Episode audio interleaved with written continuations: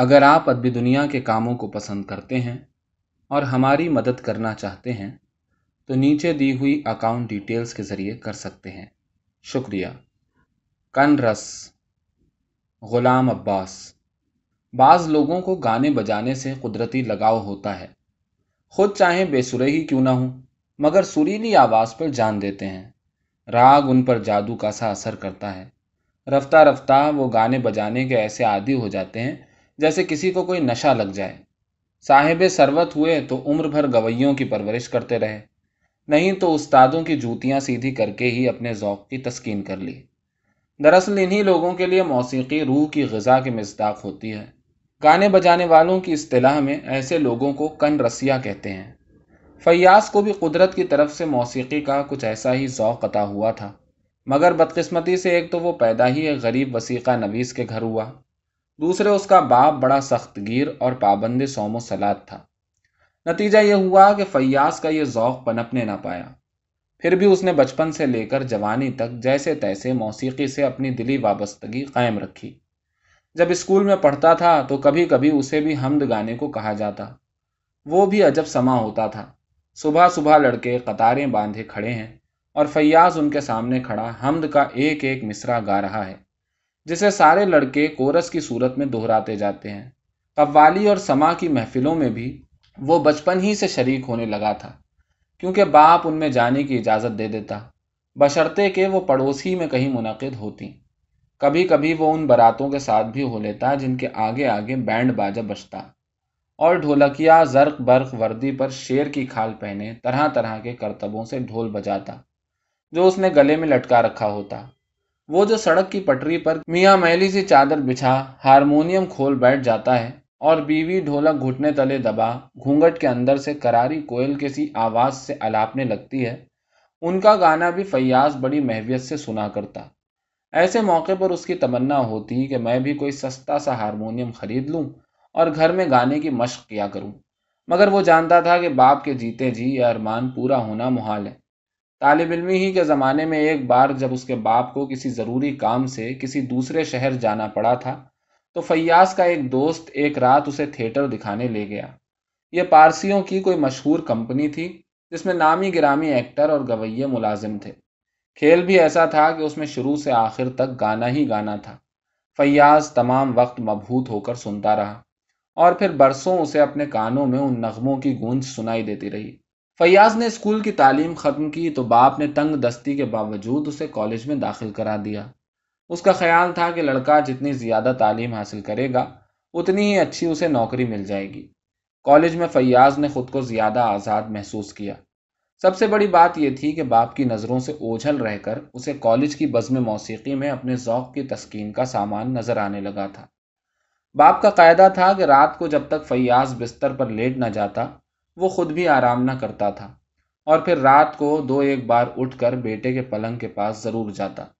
ایک دفعہ پچھلے پہر اس نے فیاض کو نیند میں بڑبڑاتے سنا۔ وہ اٹھ کر بیٹے کے پلنگ کے پاس گیا۔ فیاض کی زبان سے بے خبری میں عجیب عجیب الفاظ نکل رہے تھے۔ کچھ انگریزی کے، کچھ اردو کے۔ بیچ بیچ میں وہ کبھی ٹھنڈی سانسیں بھرنے لگتا، کبھی کرا اٹھتا۔ باپ بڑے تعجب کے ساتھ یہ کیفیت دیکھتا رہا۔ رات بھر وہ طرح طرح کے اندیشوں میں کھویا رہا۔ اگلے ہی روز اس نے بیٹے کے لیے موضوع رشتہ تلاش کرنا شروع کر دیا اور پھر تھوڑے ہی دنوں میں اپنے سے بھی غریب گھر کی، مگر شکل و صورت کی اچھی لڑکی منتخب کر کے فیاض کی شادی کرا دی اور یوں بیٹے کی آوارگی کے امکانات کا بڑی حد تک سد باپ کر دیا۔ کالج میں فیاض کا تیسرا سال تھا کہ اچانک باپ کا انتقال ہو گیا۔ ماں اس سے ایک برس پہلے ہی سدھار چکی تھی، چنانچہ اب فیاض آزاد تھا، مگر یہ آزادی اپنے ساتھ کئی ذمہ داریاں لے کر آئی تھی۔ سب سے اہم مسئلہ اپنی اور اصغری کی جو ایک بچی کی ماں بن چکی تھی، گزر اوقات کا تھا۔ کیونکہ باپ اپنے پیچھے نہ تو کوئی جائیداد ہی چھوڑ مرا تھا اور نہ کچھ روپیہ پیسہ ہی۔ چنانچہ اگلے روز اس نے کالج کے بجائے دفتروں کا رخ کیا اور نوکری کی تلاش شروع کر دی۔ اسے اپنی بیوی اور بچی سے بڑی الفت تھی۔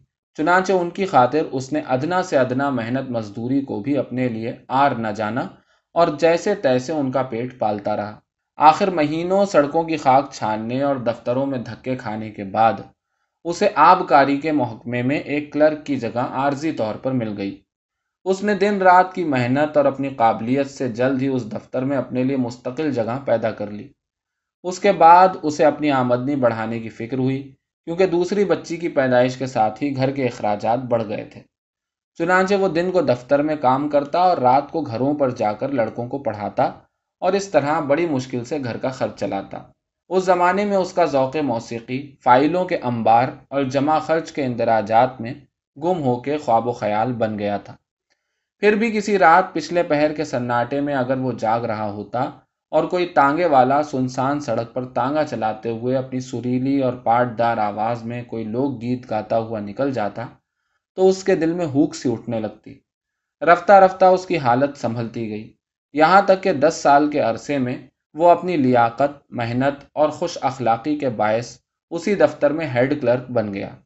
سب افسر اس کے کام سے خوش تھے اور وہ بھی اپنی حالت پر مطمئن تھا۔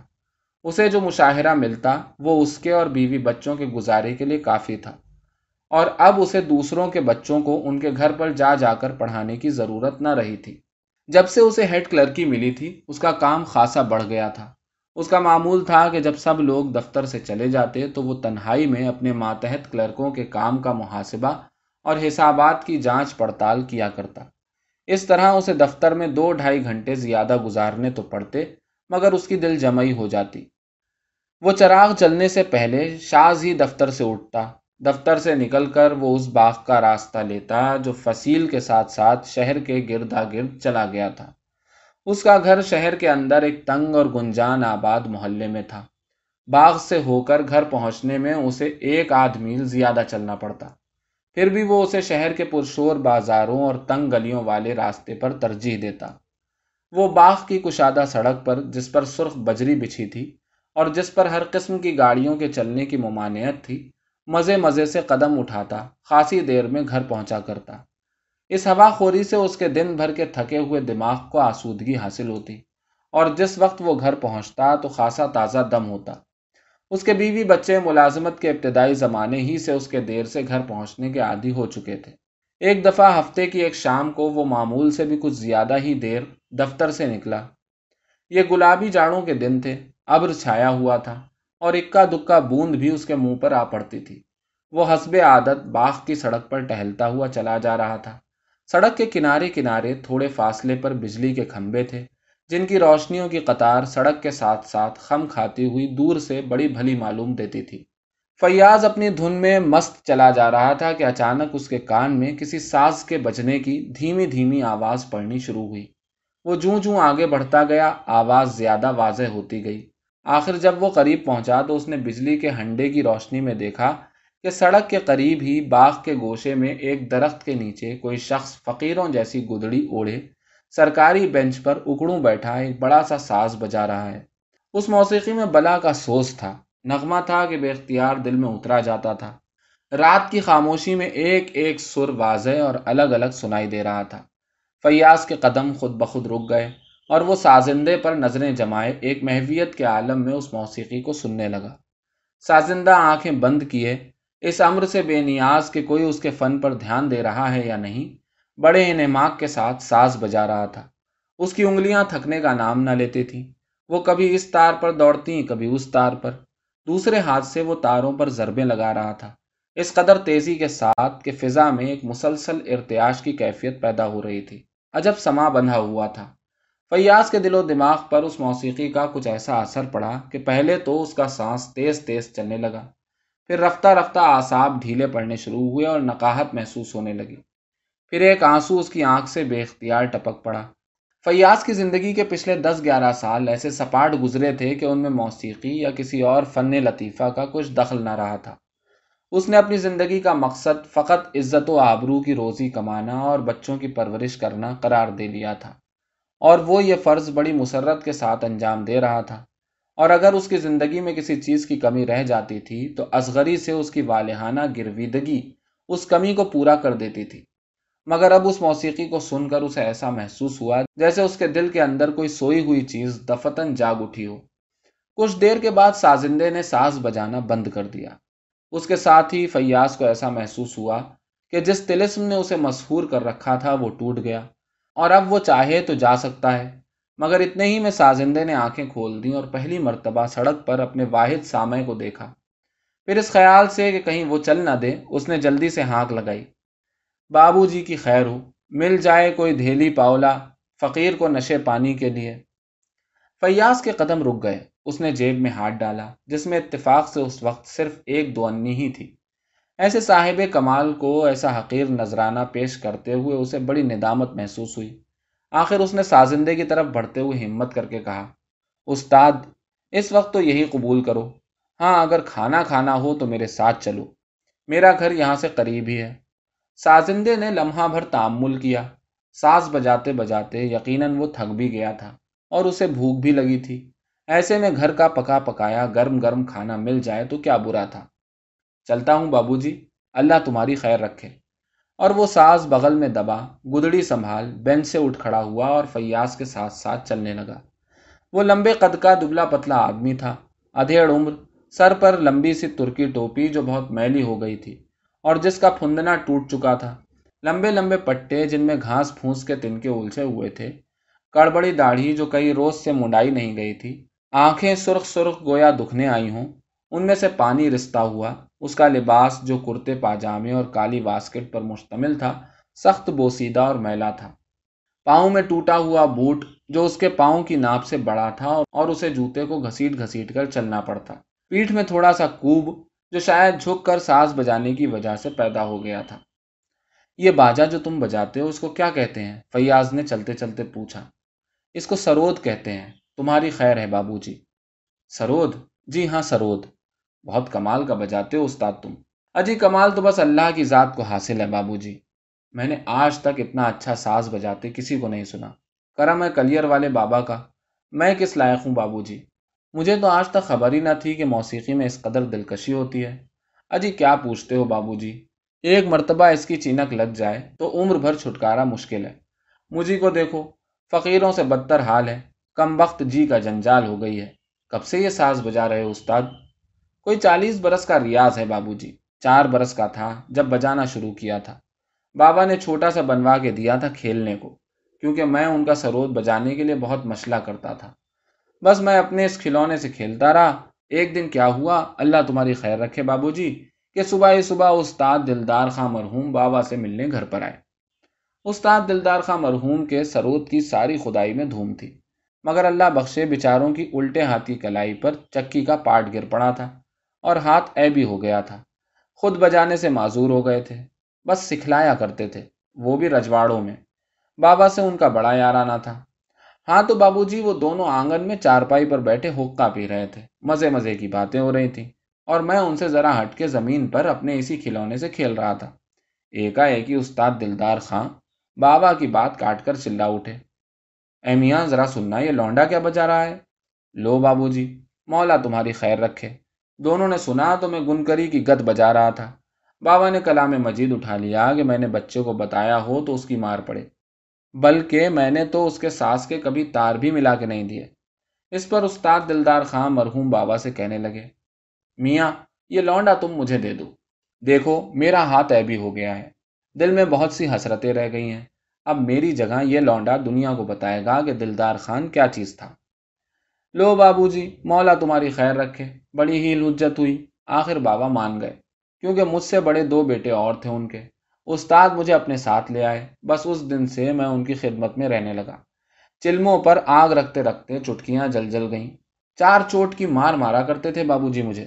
آج جو چار آدمیوں میں میری واہ واہ ہوتی ہے، استاد دلدار خاں کی جوتیوں کا ہی صدقہ ہے بابو جی فیاض نے بڑی دلچسپی سے یہ قصہ سنا۔ جب ختم ہوا تو دونوں کچھ دیر چپ چاپ چلتے رہے۔ تمہارا نام کیا ہے بابو جی اچانک سرودیے نے سوال کیا۔ مجھے فیاض کہتے ہیں۔ طبیعت کے بھی ماشاء اللہ فیاض ہو، اس میں بامسمہ۔ اور کام کیا کرتے ہو بابو جی میں ایک دفتر میں ملازم ہوں۔ تنخواہ کیا ملتی ہے تمہیں بابو جی کچھ زیادہ نہیں، مگر شکر ہے، گزارا ہو جاتا ہے۔ پھر بھی کتنی؟ یہی کوئی ڈیڑھ سو۔ اور بچے کتنے ہیں ماشاء اللہ سے تمہارے؟ دو۔ لڑکے یا لڑکیاں؟ لڑکیاں۔ یہ سن کر سرودیے کی زبان سے ایک محمل سا کلمہ نکلا۔ پھر وہ کہنے لگا، خیر جیتی رہیں، اللہ کی دین ہے اور بابو جی فیاض اس کے ان تابڑ توڑ سوالوں کا جواب دیتے دیتے زچ ہو گیا۔ اس نے اس سلسلے کو روکنے کے لیے خود یہی حربہ استعمال کرنے کی سوچ لی اور خود اس سے سوال کرنے شروع کر دیے۔ اسے معلوم ہوا کہ سرودیہ کا نام حیدری خاں ہے وہ پیار خاں کا چھوٹا بھائی ہے جو کسی مہاراجا کے دربار میں پانچ سو روپے پر ملازم ہے۔ ایک بڑا بھائی اور تھا۔ وہ بھی کسی رجواڑے میں ملازم تھا، مگر کسی نے دشمنی سے اسے زہر دے کر مار ڈالا۔ اپنی بدمزاجی کی وجہ سے اس کی اپنے گھرانے میں کسی سے نہیں بنتی۔ وہ کسی کا دبیل ہو کر نہیں رہ سکتا۔ اس کی طبیعت میں آزادی اور فقیری ہے۔ یہی وجہ ہے کہ اس کا گھر گھاٹ ہے، نہ جورو جاتا۔ جس وقت وہ دونوں باغ سے نکل فصیل کے ایک گلی سے شہر کے اندر داخل ہوئے تو رات کے کوئی دس بجے کا عمل ہوگا۔ فیاض حیدری خان کے آگے آگے چلتا، راستہ دکھاتا، دو تین گلیوں سے گزر کر آخر اسے اپنے بالا خانے کے نیچے لے آیا۔ استاد، تم ذرا یہیں گلی میں ٹھہرو۔ اس نے کہا، میں اوپر جا کر پردہ کرا دوں۔ بہت دیر نہ لگانا بابو جی اللہ تمہاری خیر رکھے۔ فیاض سیڑھیاں چڑھ کر مکان میں پہنچا۔ اس کی بیٹیاں تو سو گئی تھیں، مگر اصغری حزب معمول اس کی راہ دیکھ رہی تھی۔ فیاض نے مختصر الفاظ میں اسے حیدری خان سے ملنے اور اپنے ساتھ لانے کا حال سنایا اور تاکید کی کہ جلدی سے کھانا گرم کر لو۔ پھر وہ لالٹین لے کر نیچے گیا اور حیدری خان کو اوپر بیٹھک میں لے آیا۔ اس گھر میں باورچی خانے کے علاوہ دو کمرے تھے۔ ایک بڑا جس میں وہ، اس کی بیوی اور لڑکیاں سویا کرتی دوسرا کچھ چھوٹا جو سیڑھیاں چڑھتے ہی سامنے پڑتا اور بیٹھک کا کام دیتا۔ فیاض اکثر وہاں بیٹھ کر دفتر کا کام کیا کرتا۔ اس میں ایک پرانی دری بچھی تھی۔ ایک چھوٹی سی میز، دو کرسیاں اور کتابوں کی ایک الماری تھی۔ حیدری خان نے سروت کو بہت احتیاط سے کمرے کے کونے میں رکھ دیا اور خود دری پر بیٹھ گیا اور گردن پھرا پھرا کر گھر کا جائزہ لینے لگا۔ کیا کرایہ دیتے ہو بابو جی اس کا؟ اس نے پھر سلسلہ سوالات شروع کر دیا۔ پندرہ روپے۔ او فو، اتنے سے مکان کے پندرہ روپے؟ بہت کرایہ دیتے ہو تم بابو جی۔ بجلی بھی تو نہیں ہے اس میں؟ اس کی چندھی آنکھیں پیتل کے اس پرانے لیمپ پر جمی ہوئی تھیں، جو تپائی پر رکھا ہوا تھا اور جس کی چمنی کچھ کچھ دھواں دے رہی تھی۔ ہاں استاد، کرایہ تو کچھ زیادہ ہی ہے، فیاض نے کہا۔ پر کیا کروں؟ مدت سے یہی رہتا ہوں۔ اس محلے میں جی لگ گیا ہے۔ ایک لمحہ خاموشی رہی، پھر حیدری کہنے لگا۔ لے اب بابو جی جلدی سے کھانا لے آؤ۔ اللہ تمہاری خیر رکھے۔ چند منٹ کے بعد اس کے سامنے دری پر ایک چھوٹا سا دسترخوان بچھا کر کھانا چن دیا گیا۔ کھانا تھا تو معمولی سا، مگر پکانے والی نے ایسے سلیقے سے پکایا تھا کہ حیدری خان کی زبان چٹخارے لینے لگی۔ خوب پیٹ بھر کر کھاؤ استاد۔ اور یہ کہہ کر فیاض نے اپنے حصے کا سالن بھی، جو وہ اندر سے اٹھا لایا تھا، اس کے سامنے رکھ دیا۔ حیدری خان کے سرود کا ابھی تک اس کے دل و دماغ پر ایسا اثر تھا کہ اسے کھانے کی ذرا بھوک نہ تھی۔ بس بس بابو جی حیدری خان نے کہا۔ فقیر کا تو بس دو نوالوں ہی میں پیٹ بھر جاتا ہے۔ لے اب بس چائے اور پلوا دو۔ اللہ تمہاری خیر رکھے۔ چائے ابھی آتی ہے، میں نے کیتلی چولہے پر رکھوا دی ہے برتن ہٹا دیے گئے اور فیاض حیدری خان کے پاس ہی دری پر بیٹھ گیا اور بڑی اشتیاق بھری نظروں سے اس کے سرود کو دیکھنے لگا۔ حیدری خان اس کے اشتیاق کو بھاپ گیا۔ وہ کونے سے اپنا ساز اٹھا لایا اور فیاض کی طرف بڑھا کر کہنے لگا، لو، شوق سے دیکھو بابو جی ایسا ساز بھی تم نے کم ہی دیکھا ہوگا۔ یہ میرے استاد دلدار خان مرحوم، کان کی لو کو چھو کر اس نے کہا کہ نشانی ہے۔ کئی سرودیوں نے سینکڑوں روپے کا لالچ دے کر مجھ سے یہ سرود خریدنا چاہا، مگر میں نے ان کے روپے پر لات مار دی۔ میری تو جان ہے اس میں بابو جی۔ جیسے پریوں کی کہانی میں جن کی جان توتے میں تھی۔ مجھے کوئی لاکھ روپیہ دے تب بھی میں اس سرود کو اپنے سے جدا نہ کروں۔ فیاض نے سرود کو اپنی گود میں رکھ لیا۔ اچھا تو یہی وہ تلسمی ساز ہے جس سے ایسے ملکوتی سر نکلتے ہیں۔ وہ بڑے غور سے اسے دیکھنے لگا۔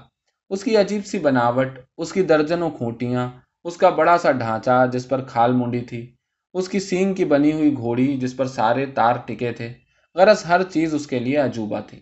اس کو بجاتے کس طرح ہے بھلا؟ فیاض بے اختیار پوچھ بیٹھا۔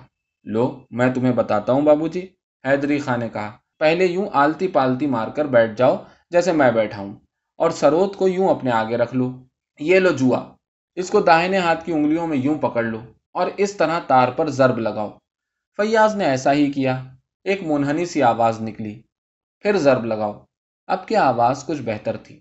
شاباش! بس یوں ہی ضربیں لگاتے رہو۔ لو، اب بایاں ہاتھ سروت کے نیچے سے نکال لو۔ ہاں یوں۔ اب پہلی انگلی سے یوں اس تار کو دباؤ اور داہنے ہاتھ سے ضرب لگاؤ۔ دیکھا، ایک نئی آواز پیدا ہوئی۔ سبق یہیں تک پہنچا تھا کہ دوسرے کمرے سے کنڈی کھٹکھٹانے کی آواز آئی۔ خان صاحب، ذرا سرود کو تھامنا، میں چائے لے آؤں۔ چائے پینے کے بعد موسیقی کی تعلیم پھر شروع ہو گئی۔ حیدری خان نے فیاض سے کھرج، کھب، گندھار اور مدھم یہ چار سر سرود پر نکلوائے۔ اس وقت فیاض کی یہ کیفیت تھی کہ فرتے شوق سے اس کا بند بند کانپ رہا تھا۔ اسے یقین ہی نہیں آتا تھا کہ یہ سر میرے ہاتھوں سے نکل رہے ہیں۔ اس سرود نوازی کی دھن میں اسے یہ بھی دھیان نہ رہا تھا کہ رات تیزی سے گزری جا رہی ہے۔ آخر دوسرے کمرے سے پھر کنڈی کھٹکھٹانے کی آواز آئی۔ فیاض ناچار اٹھ کر اندر گیا تو اصغری نے کہا، شاباش ہے تم کو۔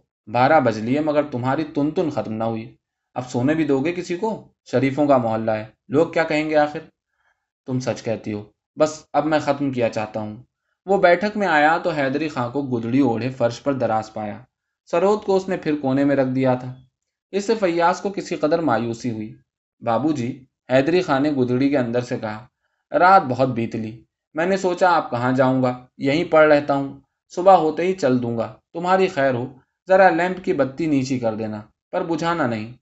بہت اچھا فیاض نے کہا، اور وہ لیمپ کی بتی نیچی کر کے اپنے کمرے میں چلا گیا۔ اگلے روز صبح دم ابھی سورج نکلنے نہ پایا تھا کہ فیاض بستر سے اٹھ بیٹھک میں آ گیا۔ اس وقت سردی خاصی بڑھ گئی تھی۔ حیدری خاں اپنی گدڑی میں گٹھری بنا بے خبر سو رہا تھا۔ مگر فیاض کو جیسے سردی کی کمی بیشی کا کچھ احساس ہی نہ تھا۔ وہ سرود اٹھا، فرش پر اکڑوں بیٹھ گیا اور ہلکے ہلکے انہی چاروں سروں کو بجانے لگا جو حیدری خان نے رات اسے سکھائے تھے۔ سرود کی آواز سن کر گٹھری میں حرکت ہوئی۔ حیدری خان نے گدڑی میں سے سر نکالا، فیاض کی صورت دیکھی۔ ایک ہلکی سی مسکراہٹ اس کے سوکھے ہوئے ہوٹوں پر نمودار ہوئی اور اس نے پھر سر کو گدڑی کے اندر کر لیا۔ فیاض بڑے انہماک کے ساتھ سرود پر مشق کرتا رہا۔ اس کام میں اسے ایسی تمانیت حاصل ہو رہی تھی کہ زندگی میں پہلے کبھی نہ ہوئی تھی۔ جب اسے سرود بجاتے کافی دیر ہو گئی تو اس کی دونوں بیٹیاں نجمہ اور سلیمہ بھی اس کے پاس آ کر بیٹھ گئیں۔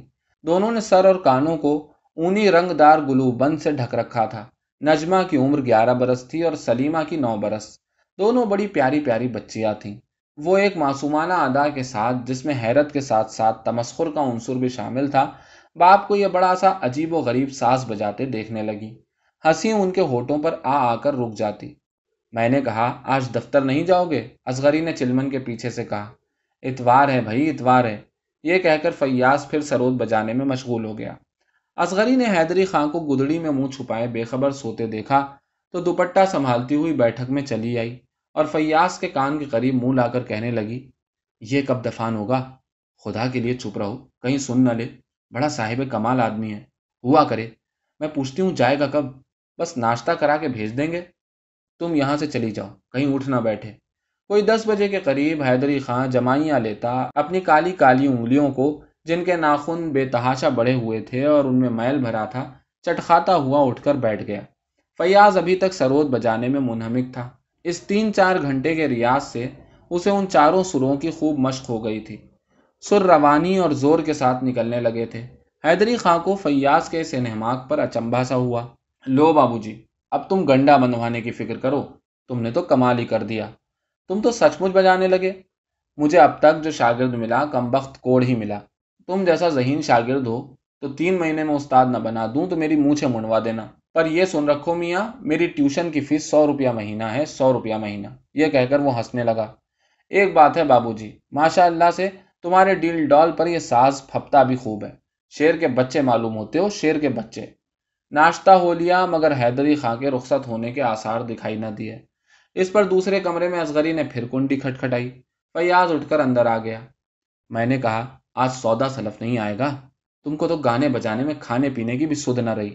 مگر بچوں کو تو بھوکا نہ مارو۔ او ہو میں تو بھول ہی گیا تھا۔ لو، ابھی بازار جاتا ہوں۔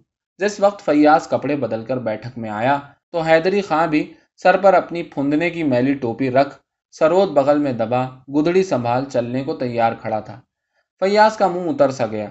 کیوں استاد؟ کہاں چل دیے ذرا جا کر نشہ پانی کروں گا حیدری خان نے جمائی لیتے ہوئے کہا۔ ایک روپیہ ہو تو دلواؤ۔ فیاض فوراً اندر جا کر روپیہ لے آیا۔ خیر ہو بابو جی کی۔ اس نے روپیہ واسکٹ کی جیب میں ڈالتے ہوئے کہا۔ شاید شام کو پھر آنا ہو۔ اس نے ایک اور جمائی لی۔ واقعی اس کا نشہ ٹوٹ رہا تھا۔ دروازے کی طرف چلا۔ جب تک وہ سیڑھیوں سے اتر نہ گیا، فیاض برابر والے دروازے میں کھڑا اسے جھانکتا رہا۔ اس کے جانے کے بعد فیاض کو اچانک ایک بے چینی سی محسوس ہونے لگی۔ کاش حیدری خاں اپنا سرود یہیں چھوڑ جاتا اور وہ آج چھٹی کے دن خوب خوب مشقیں کرتا رہتا۔ وہ کھویا کھویا سا چارپائی پر لیٹ گیا۔ رات سے اس پر ایک مسلسل اضطراب کی کیفیت تاری تھی۔ اسے نیند بھی اچھی طرح نہ آئی تھی۔ اصغری نے اس کی اداسی کو بھانپ کر کہا یہ ایک کیسا شوق لگ گیا ہے تمہیں؟ ڈوم ڈھاڑی بنو گے اور یہ منہ فقیر؟ فیاض نے اس کی بات کاٹ کر کہا، جس کو تم منہ فقیر کہتی ہو، ملک میں جواب نہیں اس کا۔ بھلا سے نہ ہو، بھاڑ میں جائے۔ مجھے تو یہ ڈر ہے کہ نامراد نے گھر دیکھ لیا ہے، اب تو روز ہی آدھمکا کرے گا۔ کاش ایسا ہی ہو۔ تو کیا ساز بجانا سیکھو گے تم؟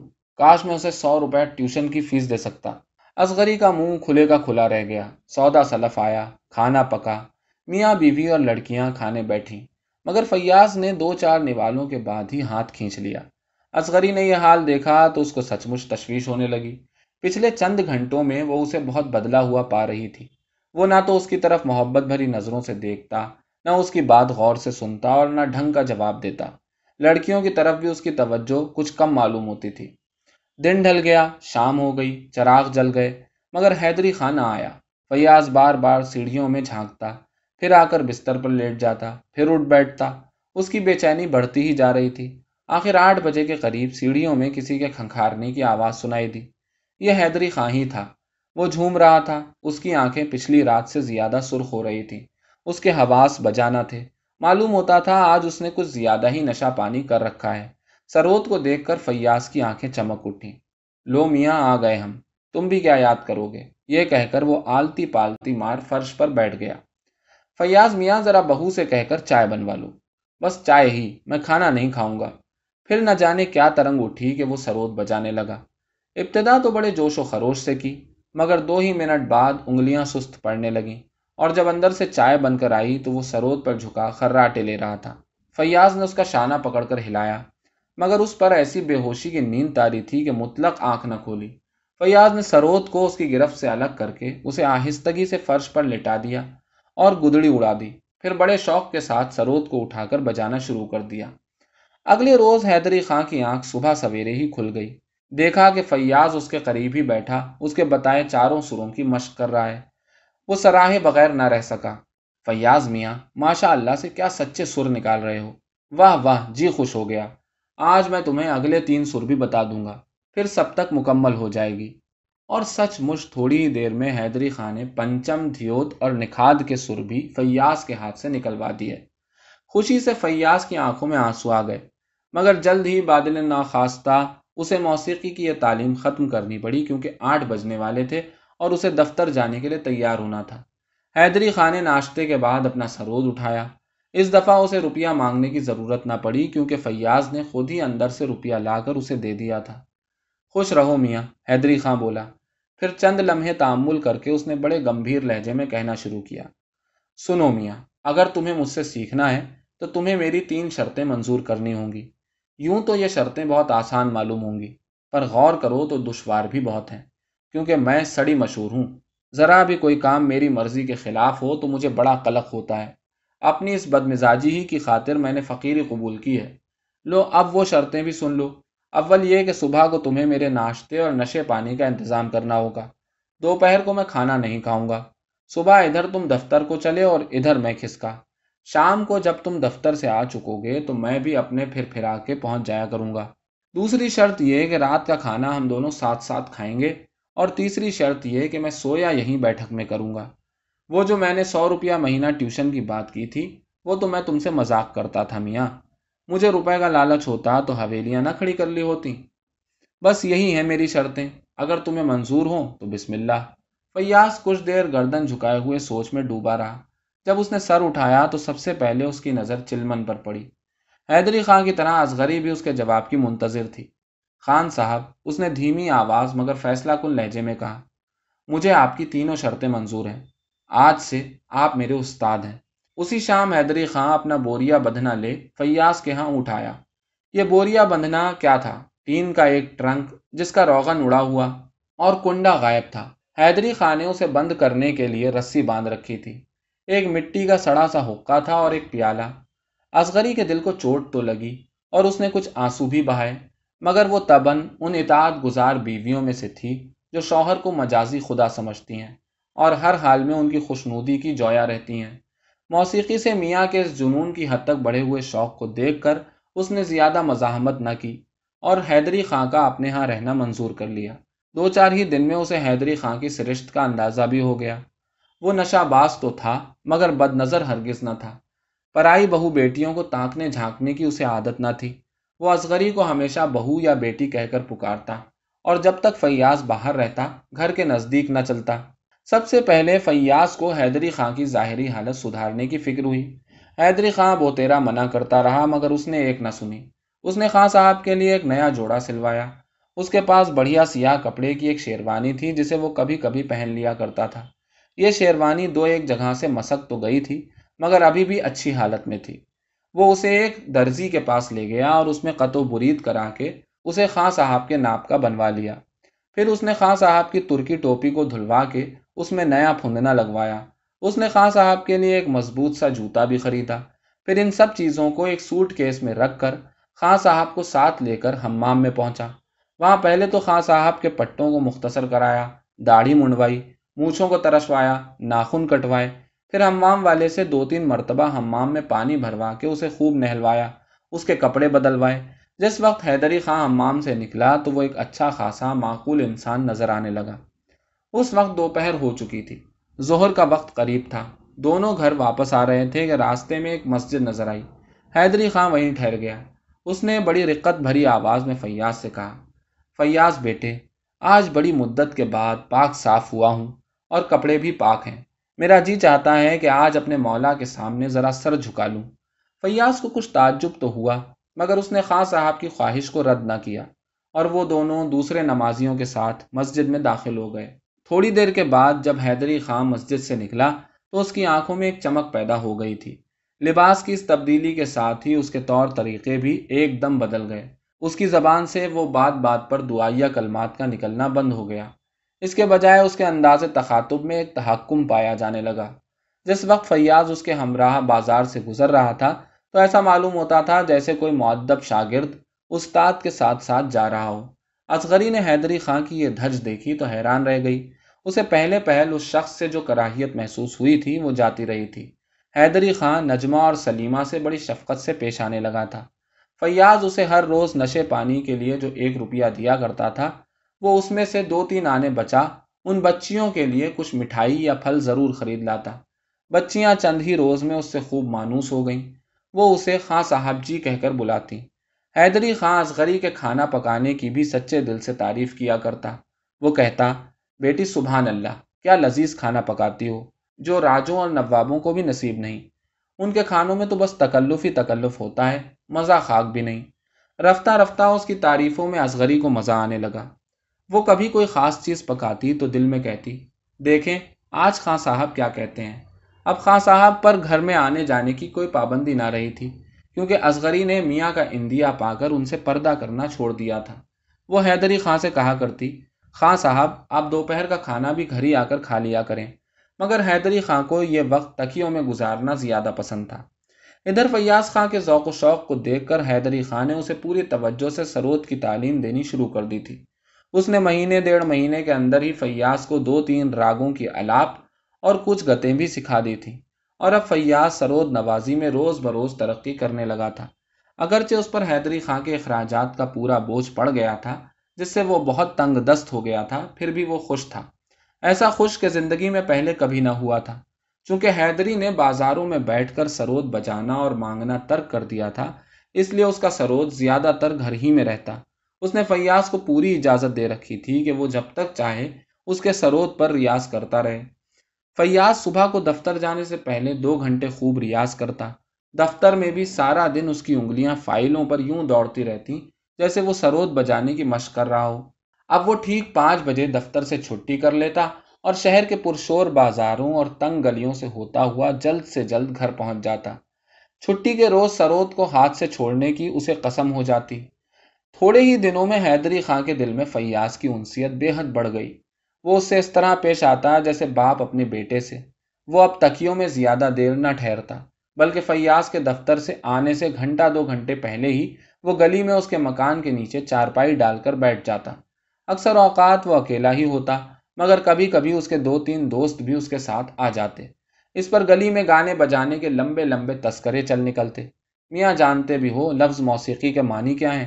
حیدری خان اپنے ساتھیوں سے مخاطب ہو کر کہتا، اللہ کروٹ کروٹ جنت نصیب کرے استاد دلدار خاں کو۔ کہا کرتے تھے کہ یہ یونانی زبان کا لفظ ہے، اس کے معنی ہے ہوا میں گرہ لگانا۔ اب تم خود ہی اندازہ کر لو کہ یہ فن کس قدر مشکل ہے۔ پھر وہ مکان کی سیڑھیوں میں منہ کر کے پکارتا۔ نجمہ بیٹی، دو تین پان بھیج دینا۔ کبھی کبھی فیاض کو بھی استاد کی خوشنودی کے لیے گلی ہی میں بیٹھ جانا پڑتا۔ ایسے موقع پر حیدری خاں اپنے دوستوں سے فخریہ کہتا، میاں، یہ عطائی اب تم سب کے گنڈا باندھے گا۔ ہے تو مولوی کا بیٹا، مگر خدا کی دین ہے۔ ہاتھ ایسا سریلا ہے کہ سرودیوں کے گھرانوں کے لونڈوں کا بھی کیا ہوگا۔ اور فیاض کے ماتھے پر شرم سے پسینہ آ جاتا اور وہ نیچی نظریں کیے یہ باتیں سنتا رہتا۔ ایسے میں جو لوگ گلی میں آ جا رہے ہوتے، ان کی نظریں بے اختیار اس منڈلی پر اٹھ جاتی اور وہ تھوڑی دیر تک ادھر ادھر مڑ کر دیکھتے ہوئے چلے جاتے۔ یہ محلہ خاص شرفا کا تھا۔ زیادہ تر متوسط طبقے کے لوگ ہی یہاں رہتے تھے، مگر کچھ گھر کھاتے پیتے لوگوں کے بھی تھے۔ کچھ مولویوں اور سکا قسم کے لوگوں کے تھے۔ ایک چھوڑ تین تین مسجدیں اس چھوٹے سے محلے میں تھیں۔ الگ صبح مرغوں کی ککڑوں کوں کے ساتھ ہی آگے پیچھے مسجدوں سے اذانیں سنائی دینے لگتی اور سارے محلے پر ایک تقدس کی فضا چھا جاتی۔ فیاض کو اس محلے میں رہتے ہوئے دس برس ہو چکے تھے۔ اس عرصے میں کبھی کسی کو اس سے شکایت پیدا نہ ہوئی۔ سب لوگ اسے خاموش، کم آمیز اور شریف سمجھ کر پسند کرتے تھے۔ مگر اب حیدری خاں کے آ جانے کی وجہ سے گھر پر دن رات گانے بجانے کا جو ہنگامہ رہنے لگا تو اس پر محلے والے ٹھنکے انہیں تعجب تھا کہ فیاض نے اپنے گھر پر ایسے عجیب غریب قماش کے لوگوں کے تسلط کو کیسے گوارا کر لیا۔ پھر فیاض کو یہ بھی تو احساس نہیں کہ ان لوگوں کی بےحودہ حرکات کا، اس کی زوجہ اور معصوم بچیوں کے اخلاق پر کتنا گھناؤنا اثر پڑتا ہوگا۔ جگہ جگہ چیمگوئیاں ہونے لگی ناراضگی کی لہر بڑھتی ہی چلی گئی۔ یہاں تک کہ ایک شام جب فیاض دفتر سے گھر آ رہا تھا، تو گلی کے موڑ پر اس کی مٹ بھیڑ محلے کی بڑی مسجد کے امام صاحب سے ہوئی۔ السلام علیکم۔ امام صاحب نے مسافہ کرنے کے بعد سینے پر ہاتھ رکھا اور یوں گویا ہوئے، برادر، میں کئی دن سے آپ سے ملنا چاہتا تھا۔ وہ بات یہ ہے کہ آپ کو موسیقی سے ازہد لگاؤ پیدا ہو گیا ہے۔ ہر چند اسلام میں خوش آوازی اور لہن کو بڑا درجہ حاصل ہے، مگر استغفر اللہ یہ خرافات جو دن رات آپ کے گھر پر ہوتی رہتی ہیں، ان کو تو کسی صورت میں بھی اجازت نہیں ہے۔ بلا شک آپ اپنے فعل کے خود مختار ہیں۔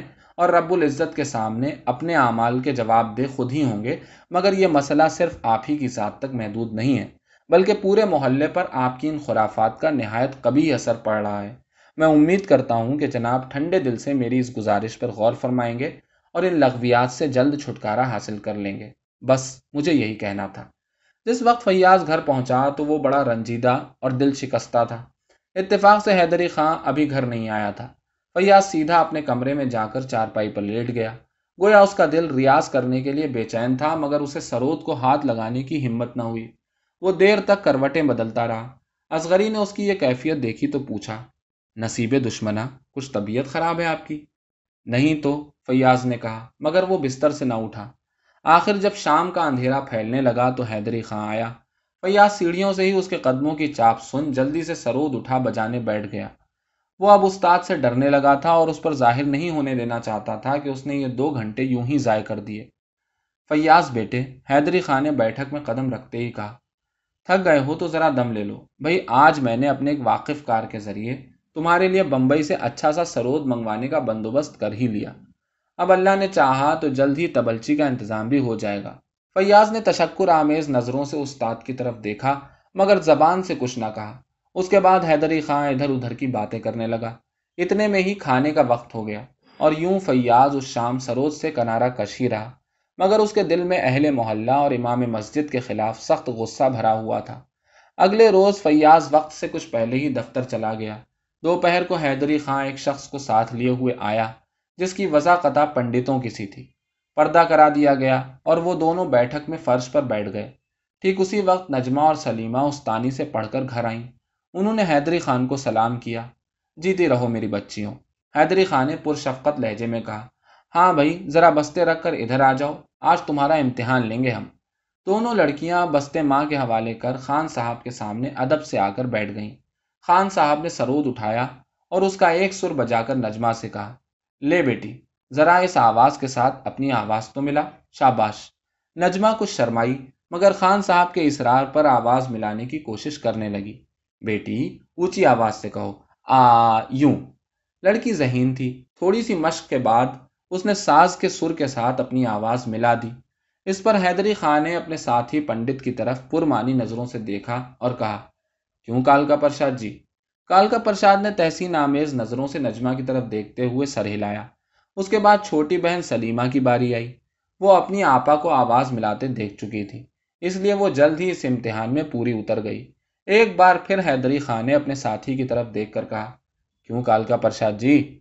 کال کا پرشاد کے ہوٹوں پر مسکراہٹ نمودار ہوئی۔ اس نے دو تین مرتبہ ہوں ہوں کہا۔ اس کے بعد حیدری خان نے نجمہ اور سلیمہ سے کہا، بس جاؤ، شاباش شاباش، منہ ہاتھ دھو کر کھانا کھاؤ۔ جب لڑکیاں چلی گئیں تو وہ کال کا پرشاد سے کہنے لگا، شام کو ان کا باپ آئے گا تو اس سے بات کروں گا۔ پھر وہ تھوڑی دیر کے بعد اپنے دوست کو لے کر چلا گیا۔ اس شام جب فیاض دفتر سے آیا تو اصغری بھری بیٹھی تھی۔ اسے دیکھتے ہی برس پڑی۔ دیکھو جی اب تک تو ہم تمہاری سب باتیں مانتے چلے گئے تھے، مگر اب معاملہ حد سے زیادہ بڑھ گیا ہے۔ میں اپنی لڑکیوں کو ہرگز ہرگز گانا نہ سیکھنے دوں گی۔ کچھ بتاؤ تو صحیح ہوا کیا؟ تم تو مہموں میں بات کر رہی ہو۔ آج دوپہر کو خان صاحب آئے تھے۔ ان کے ساتھ کوئی پنڈت جی بھی تھے۔ نجمہ اور سلیمہ اسی وقت اسکول سے آئی تھیں۔ پہلے خان صاحب نے دونوں لڑکیوں کو گوایا۔ پھر نہ جانے چپکے چپکے آپس میں کیا باتیں کرتے رہے۔ میں چلمن میں سے سب دیکھتی رہی۔ سنو جی اگر خان صاحب چاہیں کہ میری معصوم بچیاں رنڈیوں کی طرح ناچنے گانے لگیں، تو یہ ہونے کا نہیں۔ چاہے مجھے ان کو لے کر میں کے ہی کیوں نہ بیٹھے رہنا پڑے۔ فیاض کچھ کہنے ہی کو تھا کہ اتنے میں حیدری خان بھی آ گیا۔ فیاض بیٹے، اس نے بیٹھک میں قدم رکھتے ہی کہنا شروع کیا۔ اللہ تمہاری عمر میں برکت دے، میں تم سے ایک بہت ضروری بات کرنا چاہتا ہوں۔ اور اصغری بیٹی، اللہ تیرا سہاگ قائم رکھے، تو بھی کان دھر کے سن۔ تم دونوں نے کبھی یہ بھی سوچا کہ دونوں بیٹیاں ماشاء اللہ سے دو تین برس میں جوان ہونے کو ہیں۔ تم نے کچھ ان کی شادی بیاہ کی بھی فکر کی؟ مجھے تو نظر آتا نہیں کہ تم نے ان کے لیے کچھ جہیز جمع کیا ہو، اور پھر تم کر بھی کیا سکتے ہو؟ ڈیڑھ سو روپلی کی بھلا حقیقت ہی کیا ہے؟ آخر تم ان معصوم بچیوں کو کس طرح نیک لگاؤ گے؟ کسی کنجڑے قصائی کو تو خدا نخواستہ تم بیٹی دینے سے رہے۔ رہے دفتروں کے بابو، جن کو تیس چالیس روپلی سے زیادہ تنخواہ نہیں ملتی۔ ان کو لڑکی دینا ایسا ہی ہے جیسے بھاڑ میں جھونک دینا۔ بچیاں ماشاء اللہ سے ایسی خوبصورت ہیں جیسے چاند کا ٹکڑا۔ ان کو تو کسی قدردان رئیس کے ہاں رانی بن کر راج کرنا چاہیے۔ مگر میاں صاحب زادے امیر لوگ شادی بیاہ کے معاملے میں بڑی مین میخ نکالتے ہیں۔ لڑکی خوبصورت ہو، پڑھی لکھی ہو، بہت سا جہیز لائے اور پھر اسے کوئی ہنر بھی آتا ہو، جیسے گانا یا مصوری۔ مگر ان بچیوں میں سوائے سورج شکل کے اور رکھا ہی کیا ہے۔ مجھے کئی دن سے اس بات کی بڑی فکر تھی۔ تم دونوں میاں بیوی تو سو جاتے تھے، مگر میں رات رات بھر اس فکر میں غلطاؤں پیچا رہتا تھا۔ آخر سوچ سوچ کر میں نے یہ ترکیب نکالی ہے کہ ان لڑکیوں کو تھوڑا سا ناچ گانا سکھا دیا جائے۔ تم جانو آج کل امیر عمرہ میں ناچ گانے کا شوق کس قدر ترقی پر ہے۔ پہلے ہندوؤں نے یہ بات شروع کی تھی۔ ان کی دیکھا دیکھی اب مسلمان بھی اپنی بیٹیوں کو گانا بجانا سکھلانے لگے ہیں۔ میں دوپہر کو پنڈت کالکا پرساد کو لایا تھا۔ وہ شہر کے نامی کتھک ہیں۔ نواب شمشیر علی خان کی لڑکیاں، رائے بہادر کی لڑکیاں، چودھری نیک عالم کی لڑکیاں آج کل انہی سے سیکھ رہی ہیں۔ ان تین گھرانوں کو تو میں جانتا ہوں۔ اللہ جانے اور کتنے گھرانوں میں جاتے ہوں گے۔ تم یہاں صاحب زادے خدا شاہد ہے تم مجھے بیٹوں سے بھی زیادہ عزیز ہو اور اصغری بیٹی، تو بھی میری سگیوں سے کم نہیں۔ میں نے جو بات سوچی ہے، تمہارے بھلے ہی کے لیے سوچی ہے۔ میرے نہ آل ہے نہ اولاد، جو کچھ ہو تم ہی ہو۔ پھر میں تمہارا برا کیوں چاہوں گا؟ اس تقریر کے آخری حصے کے دوران حیدری خان کی آواز شدت جذبات سے بھر آ گئی تھی اور ٹپ ٹپ آنسو گرنے لگے تھے۔ آخر وہ کرتے کے دامن سے آنسو پوچھتا ہوا اٹھا اور یہ کہتا ہوا سیڑھیوں کی طرف چلا۔ تم دونوں خوب خوب سوچ سمجھ لو۔ اگر منظور ہو تو کل ہی سے بچیوں کی تعلیم شروع کرا دی جائے۔ لو اب میں چلتا ہوں۔ میرے کچھ دوست نیچے کھڑے ہیں۔ مجھے ان سے کام ہے۔ میں ذرا دیر میں آؤں گا۔ اس کے جانے کے بعد فیاض اور اصغری دیر تک خاموش بیٹھے، ایک دوسرے کا منہ تکا کیے۔ آخر فیاض نے سکوت توڑا۔ کہو، کیا کہتی ہو؟ میری سمجھ میں تو کچھ نہیں آتا۔ اصغری نے جواب دیا۔ میرا خیال ہے خان صاحب جو کچھ کہتے ہیں درست ہی کہتے ہیں۔ واقعی ہم نے بچیوں کے مستقبل کا کچھ خیال نہیں کیا۔ اور جو تمہیں اس میں برائی نظر آتی ہو، تو ہمارے ہوتے تو کوئی کیا کر سکتا ہے؟ میرا خیال ہے کہ ہمیں اس موقع سے فائدہ اٹھانا چاہیے۔ میں کچھ نہیں جانتی۔ تم مختار ہو، جو چاہے کرو۔ حیدری خان رات کو کوئی دس بجے کے قریب گھر آیا۔ اصغری نے اس کے اور فیاض کے لیے کھانا گرم کر لیا۔ کھانے کے دوران میں فیاض نے مسجد کے امام سے اپنی ملاقات کا حال سنایا۔ حیدری سنتے ہی کھلکھلا کر ہنس پڑا۔ وہ تو میں پہلے ہی سمجھے ہوئے تھا بیٹے، مگر تم کوئی فکر نہ کرو، اپنے کام سے کام رکھو۔ جب دیکھیں گے کہ کوئی چارہ نہیں، تو اس محلے کو ہی چھوڑ دیں گے۔ یہ سن کر فیاض کی کچھ کچھ ہمت بندھی اور اس نے پھر ریاض شروع کر دیا۔ اس واقعے کے دو دن بعد لڑکیوں کے ناچ گانے کی تعلیم شروع ہو گئی۔ اب محلے والوں کے کانوں میں زہر سے لے کر عصر تک کچھ اس قسم کی آوازیں گھنگروں کی جھنکار کے ساتھ مل کر سنائی دینے لگتی۔ تا تت تھئی، تت تت تھئی، ایک دو تین، ایک دو تین چار۔ تا تت تھئی، تا تت تھئی، ایک دو تین، ایک دو تین۔ اگلے روز جب نجمہ اور سلیمہ استانی کے ہاں پڑھنے گئیں، تو پانچ ہی منٹ بعد بستے اٹھائے واپس آ گئیں۔ استانی نے بچیوں سے کہا تھا کہ تم یہاں نہ آیا کرو۔ اسی روز شام کو مالک مکان فیاض سے ملنے آیا۔ وہ سر جھکائے تھا، شرم کے مارے منہ سے بات نہ نکلتی تھی۔ پچھلے دس برس میں اسے فیاض سے کسی قسم کی شکایت پیدا نہ ہوئی تھی۔ نہ فیاض نے کبھی مکان کی مرمت کے لیے کہا تھا، نہ سفیدی کرانے کے لیے۔ اور کرایہ ہر مہینے بلا ناغا پیشگی ہی اس کی دکان پر پہنچ جاتا تھا۔ معاف کیجیے گا فیاض صاحب، آخر اس نے زبان کھولی۔ میں آپ کی بڑی عزت کرتا ہوں۔ خواہ آپ کو گانے بجانے کا شوق ہی کیوں نہ ہو۔ سچ تو یہ ہے کہ خود مجھے بھی موسیقی سے دلچسپی ہے۔ مگر کیا کروں؟ ان کم وقت محلے والوں نے میری دکان پر آ آ کر میرا ناک میں دم کر دیا ہے۔ آپ کے ہاں کا نقشہ ایسے بھیانک طریقے سے کھینچتے ہیں، گویا محلے بھر کی بہو بیٹیوں کی عزت خطرے میں پڑ گئی ہے۔ میں جانتا ہوں یہ سراسر جھوٹ ہے، مگر اتنے آدمیوں کے سامنے مجھ اکیلے کی کچھ پیش نہیں چلتی۔ آپ جیسے شریف اور ایماندار کرایہ دار کو گنوا کر مجھے بڑا دکھ ہوگا، مگر کیا کروں، مجبور ہوں۔ امید ہے آپ میرا مطلب سمجھ گئے ہوں گے۔ میں سمجھ گیا ہوں، فیاض نے جواب دیا۔ آپ فکر نہ کیجیے میں ہفتے بھر میں مکان خالی کر دوں گا۔ جب یہ ماجرا حیدری خان کے کانوں تک پہنچا تو وہ بول اٹھا، چلو، یہ جھگڑا بھی نمٹا۔ فیاض بیٹے، ہم خود اس مکان میں رہنا نہیں چاہتے۔ شہر میں ایک اچھا مکان موجود ہے اور کرایہ بھی کم۔ مگر خان صاحب، مجھے مکان تلاش کرنے کی فرصت کہاں؟ تم فکر نہ کرو میری جان، آج کیا دن ہے؟ جمعرات۔ بس اسی اتوار تک میں خود مکان تلاش کر لوں گا۔ اس دن تمہیں بھی چھٹی ہوگی، آسانی سے اسباب لے چلیں گے۔ حیدری خان نے سچ مچ اتوار سے پہلے ہی مکان تلاش کر لیا۔ وہ فیاض کو مکان دکھانے لے گیا، جس علاقے میں یہ مکان واقع تھا، وہ شہر سے الگ تھلگ مضافات کسی کیفیت رکھتا تھا۔ فیاض کا اس علاقے میں کبھی جانا نہیں ہوا تھا۔ بازار خوب چوڑا تھا، آمنے سامنے اونچے اونچے مکان، نیچے دکانیں، کسی میں بنیا کسی میں قصاب، کسی میں کنجڑا، بساتی، تمبولی، بزاز، ان تمام اشیاء کی دکانیں جنہیں خریدنے کے لیے فیاض کو لمبی لمبی گلیاں طے کرنی پڑتی تھیں۔ اس کے ساتھ ساتھ جوتے والوں کی دکانیں، درزیوں کی دکانیں، لانڈری والے، کیمسٹ، ایک کارخانہ بسکٹ بنانے کا تھا۔ اس کے ساتھ ہی ایک یتیم خانہ تھا اور ایک جگہ حکیم بھورے میاں کے متب کا بورڈ لگا تھا۔ ان دکانوں کے اوپر خوبصورت پختہ مکان تھے۔ کوئی تین منزل کا اور کوئی چار منزل کا۔ زیادہ تر مکانوں کے دروازے اور کھڑکیاں یا تو بند تھیں یا ان پر چلمنے پڑی تھیں۔ اسی نوا میں حیدری خان نے فیاض کے لیے دو کمروں کا ایک فلیٹ تلاش کیا۔ یہ ایک عمارت کی دوسری منزل پر تھا۔ جس کے نیچے ایک ایرانی چائے خانہ تھا۔ فلیٹ کے دونوں کمرے صاف ستھرے اور کشادہ تھے۔ بجلی اور نل کا انتظام، ٹائلوں کے فرش، چوڑے چوڑے دروازے، کھلی کھلی کھڑکیاں، ان کے روشن دانوں میں سے سرخ سبز نیلے پیلے رنگوں کے شیشے، کٹاؤ دار پھولوں کی وضع کے لگے تھے۔ بازار کے رخ ایک خوبصورت بالکنی تھی۔ اسے دیکھ کر فیاض کی بانچیں کھل گئیں۔ یہاں وہ گرمی کے دنوں میں چھوٹی سی چوکی بچھا سروت کا ریاض کیا کرے گا۔ وہ مارے خوشی کے استاد سے لپٹ گیا۔ فیاض بیٹے، حیدری خان نے اس کے خیال کو بھانپتے ہوئے کہا، یہاں تمہیں کوئی نہیں روکے گا۔ جی چاہے تو ساری رات سرود بجاتے رہو۔ فیاض خوشی خوشی اصغری کو یہ مجدہ سنانے گھر آیا۔ مکان کی اتنی بہت خوبیاں سن کر اصغری اور نجمہ سلیمہ کو بھی اسے دیکھنے کا اشتیاق ہوا۔ مگر حیدری خان نے کہا، بس ایک ہی دفعہ چل کے دیکھ لینا۔ فوراً سامان باندھنا شروع کر دو تاکہ تیسرے پہر تک وہاں پہنچ جائیں۔ دوپہر کے کھانے سے فارغ ہو کر فیاض، حیدری خان اصغری اور دونوں لڑکیاں جلدی جلدی سامان باندھنے میں مصروف ہو گئیں۔ پچھلے دس برس میں نہ جانے کیا کیا ضروری اور غیر ضروری سامان اکٹھا ہو گیا تھا، جس کا چھانٹنا مشکل تھا۔ صلاح یہ ٹھہری کہ نئے مکان میں پہنچ کر چھانٹ لیں گے۔ فی الحال تو سارا کا سارا جوں کا تو وہاں پہنچا دیا جائے۔ پھر بھی سامان باندھتے باندھتے اور ٹھیلا آتے آتے چار بج ہی گئے۔ جس وقت یہ لوگ اپنے نئے مکان میں پہنچے، شام ہونے کو تھی۔ فیاض، اس کی بیوی اور بیٹیاں صبح سے کام کرتے کرتے ایسی تھک گئی تھیں کہ انہوں نے مکان کا جائزہ بھی نہ لیا۔ چاروں ایک کمرے میں بڑی سی دری بچھا اس پر پڑ رہے۔ مگر حیدری خان کے چہرے سے تھکاوٹ کے کچھ آثار ظاہر نہ ہوتے تھے۔ وہ کہیں جانے کی سوچ رہا تھا۔ فیاض بیٹے، اندر سے کنڈی لگا لینا۔ اس نے سیڑھیوں کی طرف جاتے ہوئے کہا، میں ایک ضروری کام سے جا رہا ہوں۔ جب تک میں نہ آؤں، کنڈی نہ کھولنا۔ اگر مجھے دیر ہو جائے تو گھبرانا نہیں۔ یہ کہہ کر وہ سیڑھیوں سے اتر گیا۔ اس کے جانے کی دیر تھی کہ چاروں کو نیند نے آدب اوچا اور دو دو ڈھائی گھنٹے خوب بے خبر سوتے رہے۔ سب سے پہلے فیاض کی آنکھ کھلی۔ اس نے خود کو گھٹا ٹوپ اندھیرے میں پایا۔ وہ جانتا تھا کہ دیوار پر بجلی کا بٹن کہاں ہے، مگر اس خیال سے اس نے روشنی نہ کی کہ کہیں ازغری اور بچیوں کی نیند نہ اچٹ جائے۔